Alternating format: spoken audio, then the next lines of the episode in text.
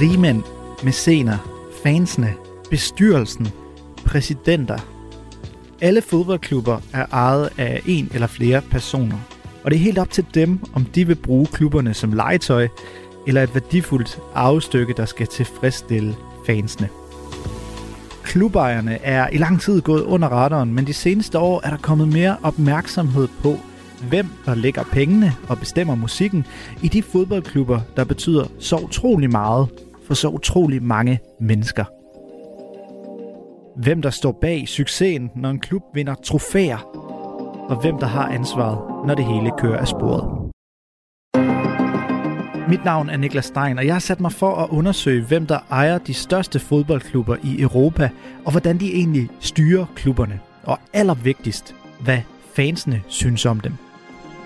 Så kom med mig på en tur rundt til de største klubber og deres ejerskaber, så vi sammen kan lære, hvad klubberne kommer af og er blevet til, og hvor de skal hen i fremtiden.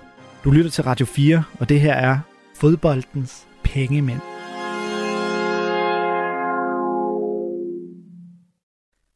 Du kender dem som Kongeklubben, Los Blancos, klubben, der indførte begrebet Galacticos, men du kender dem også bare som Real Madrid. Real Madrid are one of the wealthiest sports clubs on the planet. En af verdens største og mest succesfulde fodboldklubber, hvor nogle af verdens største fodboldspillere i både fortid og nutid har spillet.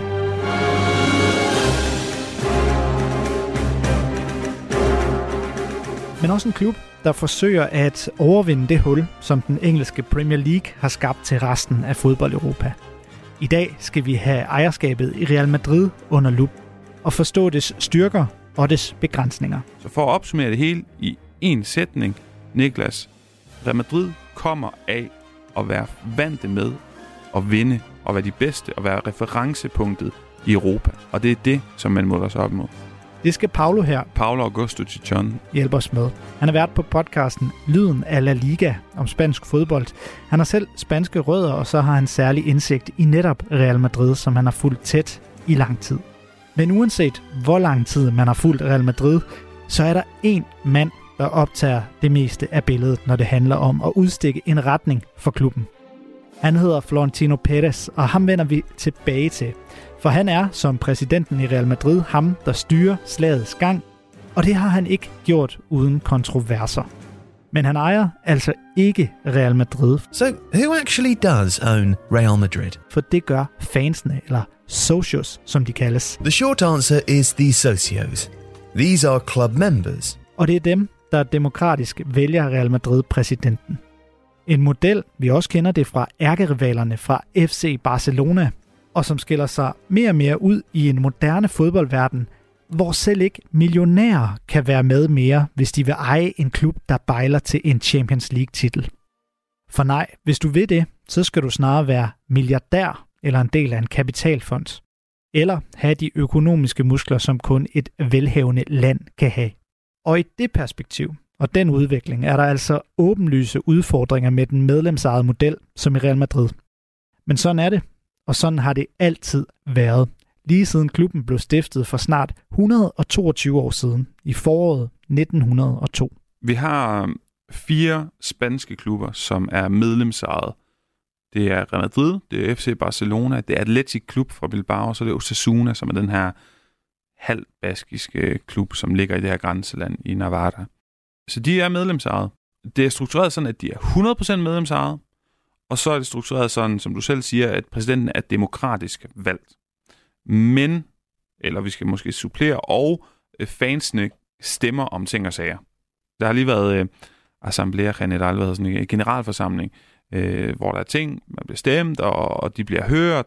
Der er plus 90.000 betalende øh, medlemmer i Real Madrid, og de, jeg tror, de betaler noget, der minder om 150 euro, lad os sige groft skitseret 1000 kroner for at være medlem om året. Og der er mange, der er rigtig mange af de 90.000, som har over 50 års medlemskab på banen.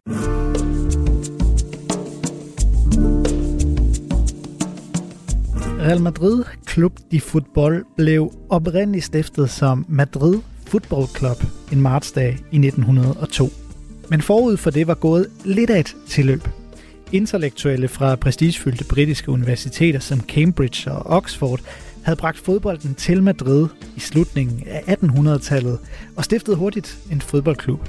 En række medlemmer brød dog hurtigt ud og stiftede en anden klub, der altså kort efter endte med at blive til det, vi i dag kender som Real Madrid. Den første præsident hed Julian Palacios, og han indførte et kontingent for medlemskab, der altså stadig findes i dag. Dengang fandtes der hverken en national spansk liga eller et fodboldforbund, men sidstnævnte tog Real Madrid anledning til at stifte i 1909. 10 år senere fik klubben så endelig det navn, vi kender i dag, da kong Alfonso den 13. gav klubben den royale titel Real.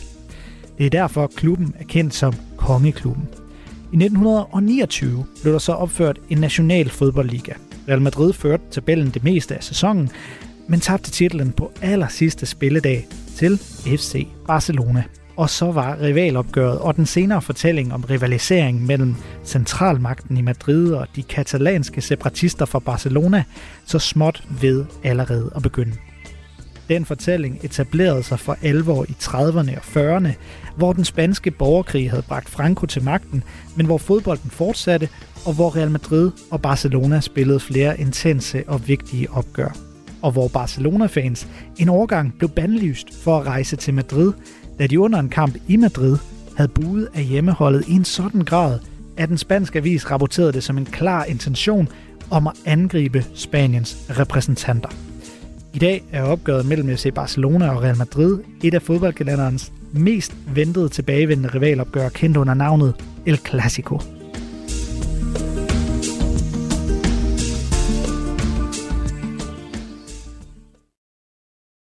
But back to the socios. What do they actually do? Well, every four years, the socios elect a president who then runs the club for their tenure. But beyond that, the socios have limited influence. In fact, they have none. Så spørger du lidt ind til, hvor reel en magt de har, hvad de overhovedet kan vende og dreje og ændre på. Mm, og, og det kan man sagtens sætte spørgsmålstegn ved, fordi det er sådan, at Florentino Pérez eh, tidligere i den her nuværende anden periode, hvor han sidder som præsident, har gjort det siden 2009, så vi er snart op på 15 år i anden periode, på et tidspunkt, der vælger han at ændre mulighederne for at blive præsident. Han skærper dem, han gør det sværere med hans narrativ om, at man skal passe på, der er trusler i, på vej til moderne fodbold. Det kan vi snakke meget mere om senere med European Super League. Og det betyder, at man skal være spansk. Du skal have rigtig mange år på banen som Madrid øh, hvad hedder det, medlem. Jeg tror, vi snakker plus 20 år. Og, på den, og så skal du også kunne stille en stor bankgaranti. Det vil sige, du kan ikke være en symbolsk vigtig spansk person, der ikke har nogen penge, eller omvendt, du kan ikke være en, en rig udlænding, som ikke er spanier, eller som ikke har været medlem af Real Madrid i plus 20 år.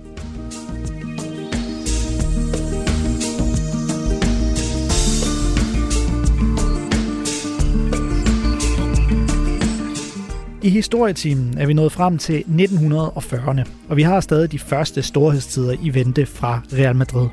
Santiago Bernabeu blev præsident. Det er ham, klubbens stadion i dag er navngivet efter.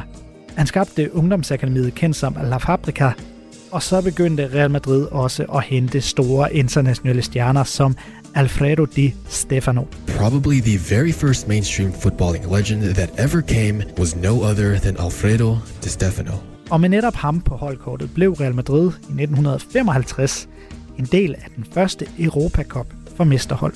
Europas fineste kopturnering, som du i dag kender som Champions League.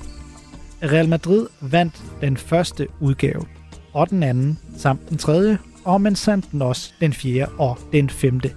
Di Stefano havde i mellemtiden fået selskab af den ungarske Ferenc Puskas. The third was a real beauty. Just watch the smart footwork by Puskas verdens måske bedste fodboldspiller på det tidspunkt. Og sammen scorede de to alle syv mål i den 7-3 finale sejr over Frankfurt, der sikrede Real Madrid den femte Europa Cup pokal og understregede deres status som et af fodbold-Europas første store hold. En æra var begyndt. Real Madrid vandt klubbens 6. Europa Cup i 1966, stadig under Santiago Bernabeus præsidentskab, men så begyndte en europæisk tørke, og der skulle gå længe, inden klubben igen nåede kontinentets trone. Det er noget, Banabeo ikke at være vidne til, for han døde i 1978 efter næsten 35 år som Real Madrid-præsident. Den relativt ukendte Luis de Carlos Ortiz overtog som præsident og sad i syv år, inden advokaten og forretningsmand Ramon Mendoza kom ind på posten. Ligesom Real Madrid var ved at drive et nyt kul af unge talenter frem, kendt som Quinta del Butre. Og så tog Real Madrid anløb til en ny storhedstid. Klubben vandt de første fem mesterskaber under Mendoza, som endte med at sidde i præsidentstolen i 10 år frem til 1995. Han overgav stafetten til Lorenzo Sanz, der havde skabt en formue som først tapetsælger og siden reklamemand. Og han hentede italienske Fabio Capello og siden tyske Jupp Heynckes ind som træner, skrev under med stjerner som Roberto Carlos, der var Zucker og Clarence Seedorf, og de sørgede sammen med lokale talenter som Raul og Fernando Hierro for at ende 35 års Europa Cup-tørke. Koppen var i mellemtiden blevet til Champions League, og den vandt Real Madrid endelig i 1998 og igen i 2000. Og så var det, at den næste helt store skikkelse i Real Madrid trådte ind på scenen. Den dengang 53-årige civilingeniør og byggematador med en milliardformue i ryggen, Florentino Perez, blev den nye store mand i kongeklubben. Perez, Real Madrid's current president, is the head of engineers and construction company Grupo ACS and has a reported net worth of 2.3 billion euros. Måden Pérez sikrede sig præsidentposten er allerede fodboldhistorie. Under præsidentkampagnen lovede Pérez at hente Luis Figo, der på det tidspunkt blev anset som Europas bedste fodboldspiller. Problemet var bare, at portugiseren spillede for FC Barcelona, så det løfte blev set som både urealistisk og storhedsvandvid. Og de færreste troede, at Pérez ville kunne indfri løftet. Men Florentino Pérez blev Real Madrids 15. præsident i juli 2000, og et par uger efter var Luis Figo SC Barcelona-spiller og fik kastet et grisehoved efter sig på banen, da han og Real Madrid senere mødte FC Barcelona i El Clasico.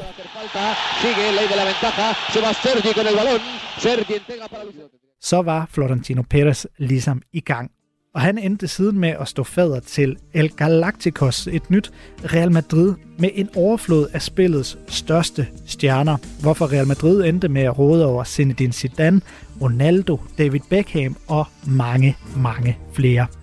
Og sådan vandt klubben den syvende Europacup i 2002. Men mere skulle det ikke blive til i den omgang for Florentino Pérez, der efter seks år som præsident blev afløst af Ramon Calderon i 2006.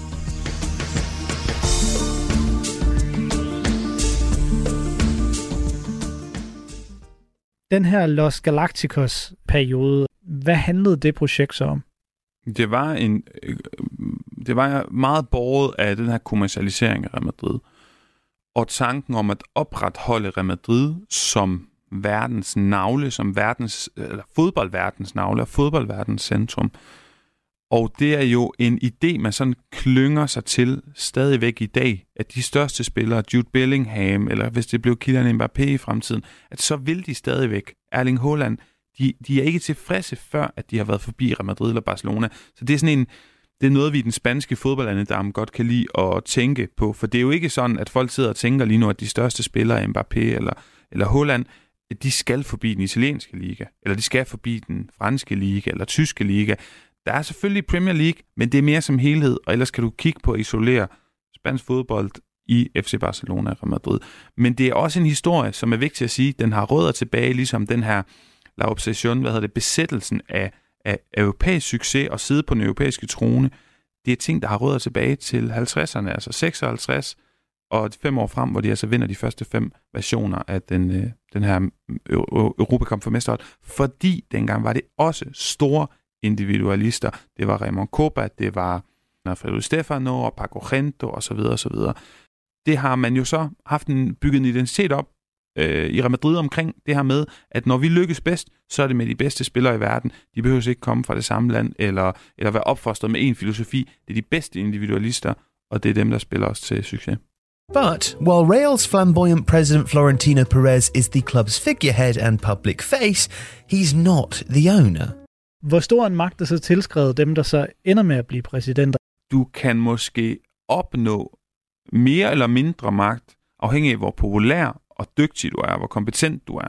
For nogle præsidenter har heller ikke været lige så kompetente, men det er jo bare sådan, at nu har jeg fulgt Real Madrid lige omkring årtusindskiftet, og de cirka 23 år, der er gået, plus minus, og der har det jo heddet Fontino Pérez i mange år, fra 2000 til 2006, tre år med Ramon Calderón, og så igen Florentino Pérez siden. Så det er også svært for mig at kigge ud over det, og tidligere havde man også i rigtig mange år, 35 år, øh, Santiago Bernabeu siden, som også havde virkelig meget magt, men også var ekstremt populær, og det gik hans fodboldhold rigtig godt. Og så er det også nemmere at have en masse magt. De har enormt meget magt, som jeg lige har nævnt, det her med, at han selv har ændret vedtægterne og muligheden for at blive præsident. Og det har han jo, han har jo ikke bare gået ind og, øh, og, og sagt, det er sådan, det er, ændret vedtægterne skrevet under, fordi at hans underskrift i sig selv ændrer det her. Det har jo været op til, øh, til votering. Hvilken slags præsident har Florentino Pérez så været? Han er efter min mening meget hands-on.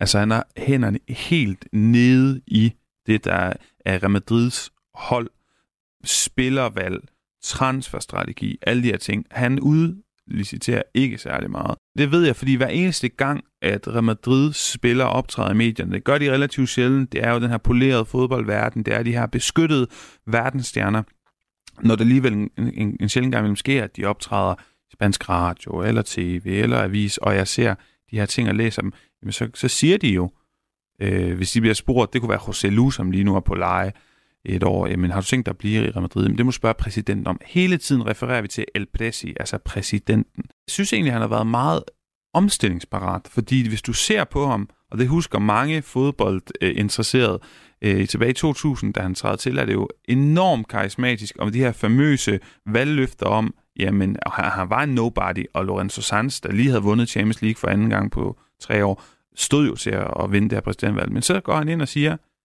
hvis I vælger mig, så lover jeg, at jeg kan hente verdens bedste fodspiller, Luis Figo. Og det var der ingen, der troede på. Det troede Luis Figo heller ikke på, og derfor valgte han jo også at indgå den her pakke, for han tænkte, det er gratis penge til mig, jeg bliver i Barcelona. Long story short, dengang var han meget betaget af det her med at kommercialisere Real Madrid og indtage store oversøiske markeder. Vi kan snakke Asien, USA, Afrika og hente, det, øh, hente de her store verdensstjerner for at, øh, at konkretisere det sit ansigt på Real Madrid. Og så, så tog han jo lidt fejl, vil min vurdering, min konklusion være, fordi det er Figo i 2000, Zidane i 2001, der går det stadig okay. Så er det øh, Ronaldo Nazario i 2002, vinder en liga, og så begynder det at gå ned ad bakke med Beckham i 2003, til de vinder mesterskabet under Capello, hvor Florentino Pérez er fortid i 2007, en fireårig periode, som er en historisk lang trofætørke for Real Madrid. Og så går han af, selv velvilligt, frivilligt, er i hvert fald det, han siger. Hvad så med den her mellemliggende periode, altså perioden mellem hans to øh, termer? Det ender jo så med at være tre år, fra, fra 6 til 9. Den ender jo når man lige sådan snakker meget Florentino Pérez og slår ham stort op, så ender det med at være sådan en lidt undselig periode. Var, var det egentlig det? Hvad, hvad, hvad skete der i den periode? Jamen, her kommer jeg nok uh, lidt på kanten med mange Real Madrid-fans. Jeg synes, det var en fed periode jeg synes, det var en spændende periode, fordi Florentino Pérez han går af, og Ramon Calderón kommer ind. Det viser sig så senere, han har lavet kreativ bogføring med stemmerne, og på den måde ikke en mand, man så skal fremhæve. Men han gør noget spændende. Altså, han begynder en hollandsk skole, også lidt tysk, hvad kan vi kalde den, i en fælles betegnelse, sådan et germansk aktie, et eller andet. Øh, det er Bernd øh, Schuster, tidligere Real Madrid-legende. Jeg synes egentlig, de spiller flot fodbold, efter at øh, Fabio Capello for anden gang i sin trænerkarriere kommer til Real Madrid, vinder et mesterskab efter en en trofætørke, og så bliver sendt på porten i samme, i samme sommer.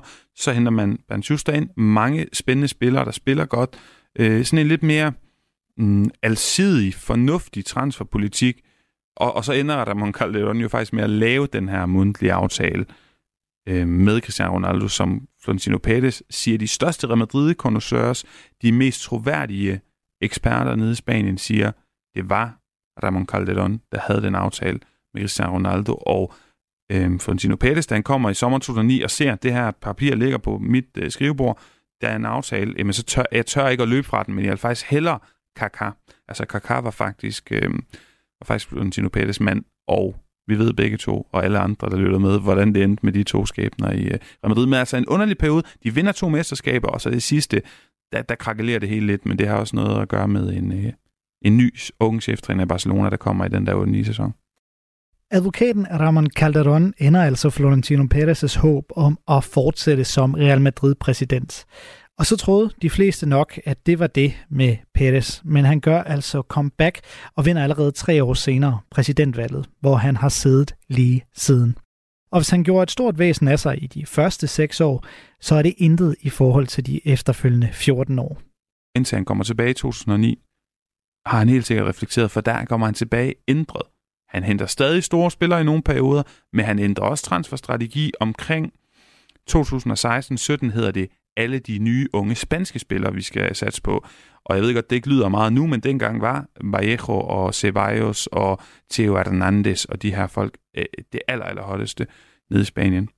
Og så til nu, hvor at det er enkelte, velvalgte store spillere, men ellers at satse meget på unge spillere, man selv skal øh, ja, danne og polere og hente, primært i Brasilien, men en af hans store, Florentino Pérez store, hvad, hvad kan vi kalde det, øh, øh, jeg ved ikke, om man kan have flere højre hænder, men øh, en mand, han virkelig har stor tiltro til i det sportslige setup, som er Juni Calafat.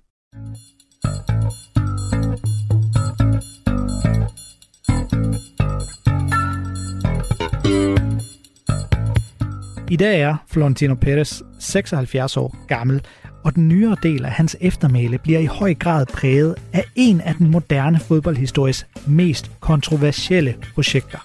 For det var Florentino Perez, der var en af hovedkræfterne bag det European Super League-projekt, der handlede om en udbryderliga og konkurrent til Champions League, og som i 3 aprildag i 2021 skabte et kaos i fodbold-Europa, da 12 af Europas største fodboldklubber offentliggjorde deres interesse i projektet, for derefter at falde fra en efter en, da de mødte massiv pres fra fansene. Det førte lige frem til gadeprotester i England. Da røgen havde lagt sig, stod tre klubber tilbage og bakkede fortsat op om projektet. Real Madrid, FC Barcelona og Juventus. Siden er italienske Juventus hoppet fra, men Real Madrid og Florentino Perez fortsætter hårdnakket med at tale om et behov for European Super League. Fodbolden er i krise. De unge falder fra. Det er klubberne, der driver væksten, men de store fodboldorganisationer, der skummer fløden, mener Florentino Perez. La UEFA es un monopolio. Debe ser muy debería ser más transparente. Debería saber por qué dicen esas cosas. Porque nosotros lo que queremos es mejorar el fútbol. Jeg tror ikke, du kommer galt af sted, Niklas, med at kalde ham faderen for det. Fordi det, det er mit klare indtryk, at det er ham, der står bag øh, primus motor på det. Og ikke kun det eksempel, eller det faktum, at han står tilbage som en af de sidste, der forsvarer det nu, øh, og det var ham, der var ude og annoncere det, jeg tror helt klart, at han er, han er faderen bag. Hvor starter det? det? det? Der har jo været sådan meget, hvad hedder det, man kunne høre på vandrørene, at det her, det har været, det har været noget, der er spøget i kulisserne i europæisk fodbold, i hvert fald 10 år tilbage. Og så kommer det jo først frem, ja, det er 2021, vi sådan virkelig får, øh, altså virkelig høre om det. Jeg tror, det stammer tilbage fra før Javier Tebas, den spanske ligapræsident, begynder at, at gøre Øh, hvad hedder den økonomiske sådan fordelingsnøgle i spansk fodbold med tv-indtægterne, som jo er den primære indtægtskilde for, for, for de organisk drevet fodboldklubber.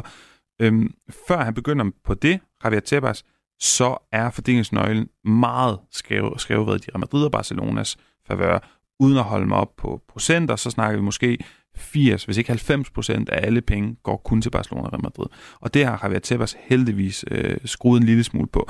Men dengang har det været en, af mit bud, bedste bud, en kapitalistisk, selvisk, egoistisk tanke, at jeg kan tjene flere penge, og det har jeg lyst til, så hvis, man, hvis vi kigger på Florentino Pérez. Og så har det udviklet sig, fordi fra bare at mere vil have mere, så, bliver, så kommer der trusler nu. Andre klubber, der har flere penge, andre klubber, der er kunstigt, øh, hvad kan du sige, boostet rent økonomisk.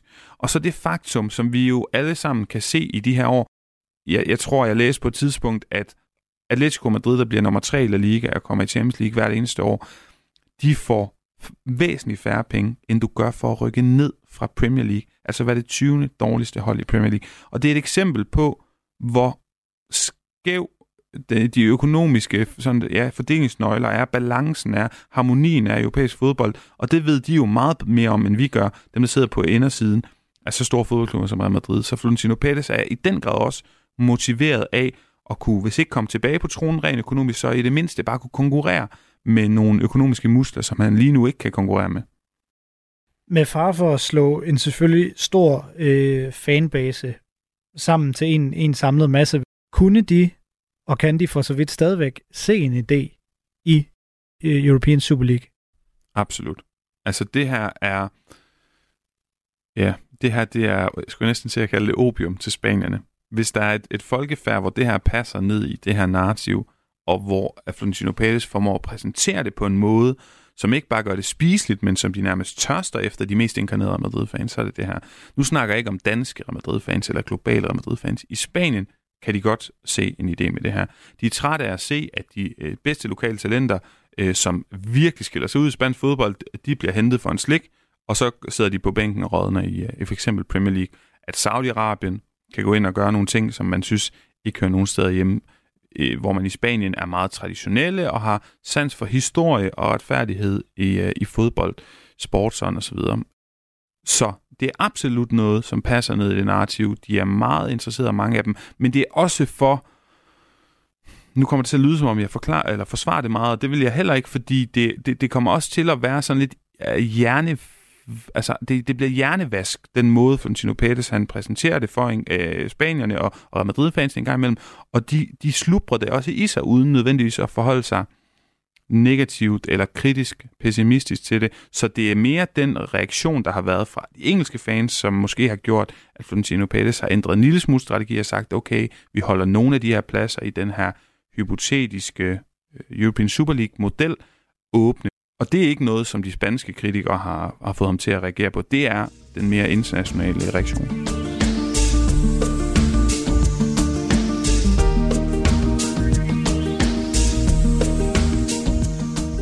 Du har lyttet til Fodboldens Hængemænd på Radio 4. Programmet er lavet og tilrettelagt af mig, Niklas Dein. Hvis du vil i kontakt med mig, så kan du finde mig på diverse sociale medier, eller du kan skrive mig en mail på nick 4dk nick radio4.dk. Dagens gæst var Paolo Augusto Chichon, redaktør af Rasmus Dalgaard. Der er i det her afsnit blevet brugt lydklip fra Tifo Football, El Chiringuito, The Guardian, fra UEFA's YouTube-kanaler, fra YouTube-kanalen Raymar Football og fra The Telegraph. Hvis du vil lytte til de kommende afsnit eller tidligere afsnit af programmet, hvor jeg dykker ned i andre europæiske fodboldklubber og deres ejerskaber, så kan du finde fodboldens pengemænd på diverse podcasttjenester eller i Radio 4's app. Du kan også abonnere på programmet, så er du sikker på ikke at misse et nyt afsnit. Du må meget gerne anmelde programmet og give det nogle stjerner, hvis du kan lide det. Tak fordi du lyttede med.